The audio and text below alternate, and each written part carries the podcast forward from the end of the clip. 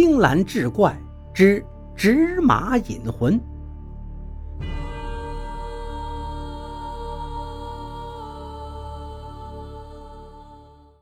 长话短说，三日之后，于德水被火化，葬入了于家老坟，封土立碑。等秋桃哭完骂完，被街坊搀走后，冷凄凄的坟地里只剩下赵老大、赵老二和于德金三个人。赵老大斜眼看着兄弟，黑脸训斥道：“滚回家去，这儿没你啥事儿。你别老训我呀，哥，我瞧个热闹还不行吗？”赵老二嘟嘟囔囔后退几步，伸长了脖子瞅着。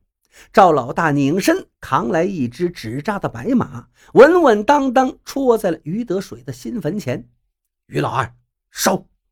于德金当时也怕了，哆哆嗦嗦掏出火机，点燃了纸马。秋风吹来，火焰翻卷舞动，模样像极了烈马奋蹄，腾空踢踏。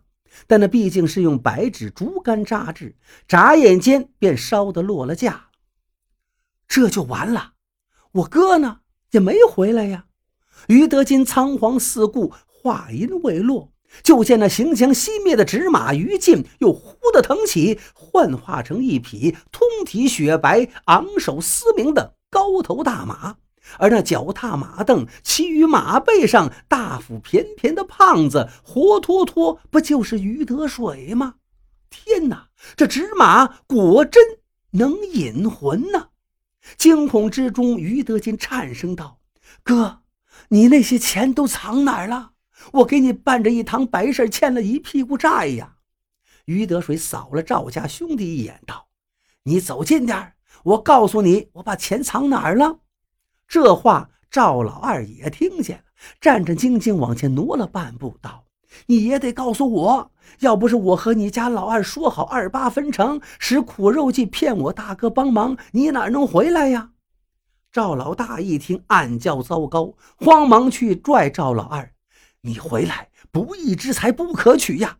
恰在此时，不远处的枯草丛中又窜出两个女人，争抢着往前冲，异口同声地喊道：“老公，钱呐！你要敢给他，我掘了你的坟！”正是那秋桃和春杏。赵老大看得一清二楚。于德水几次试图跳下马来，却不知哪儿出了岔，没落地儿。最终只得弯腰垂手，恶狠狠地扼住春杏的脖颈，痛下杀招。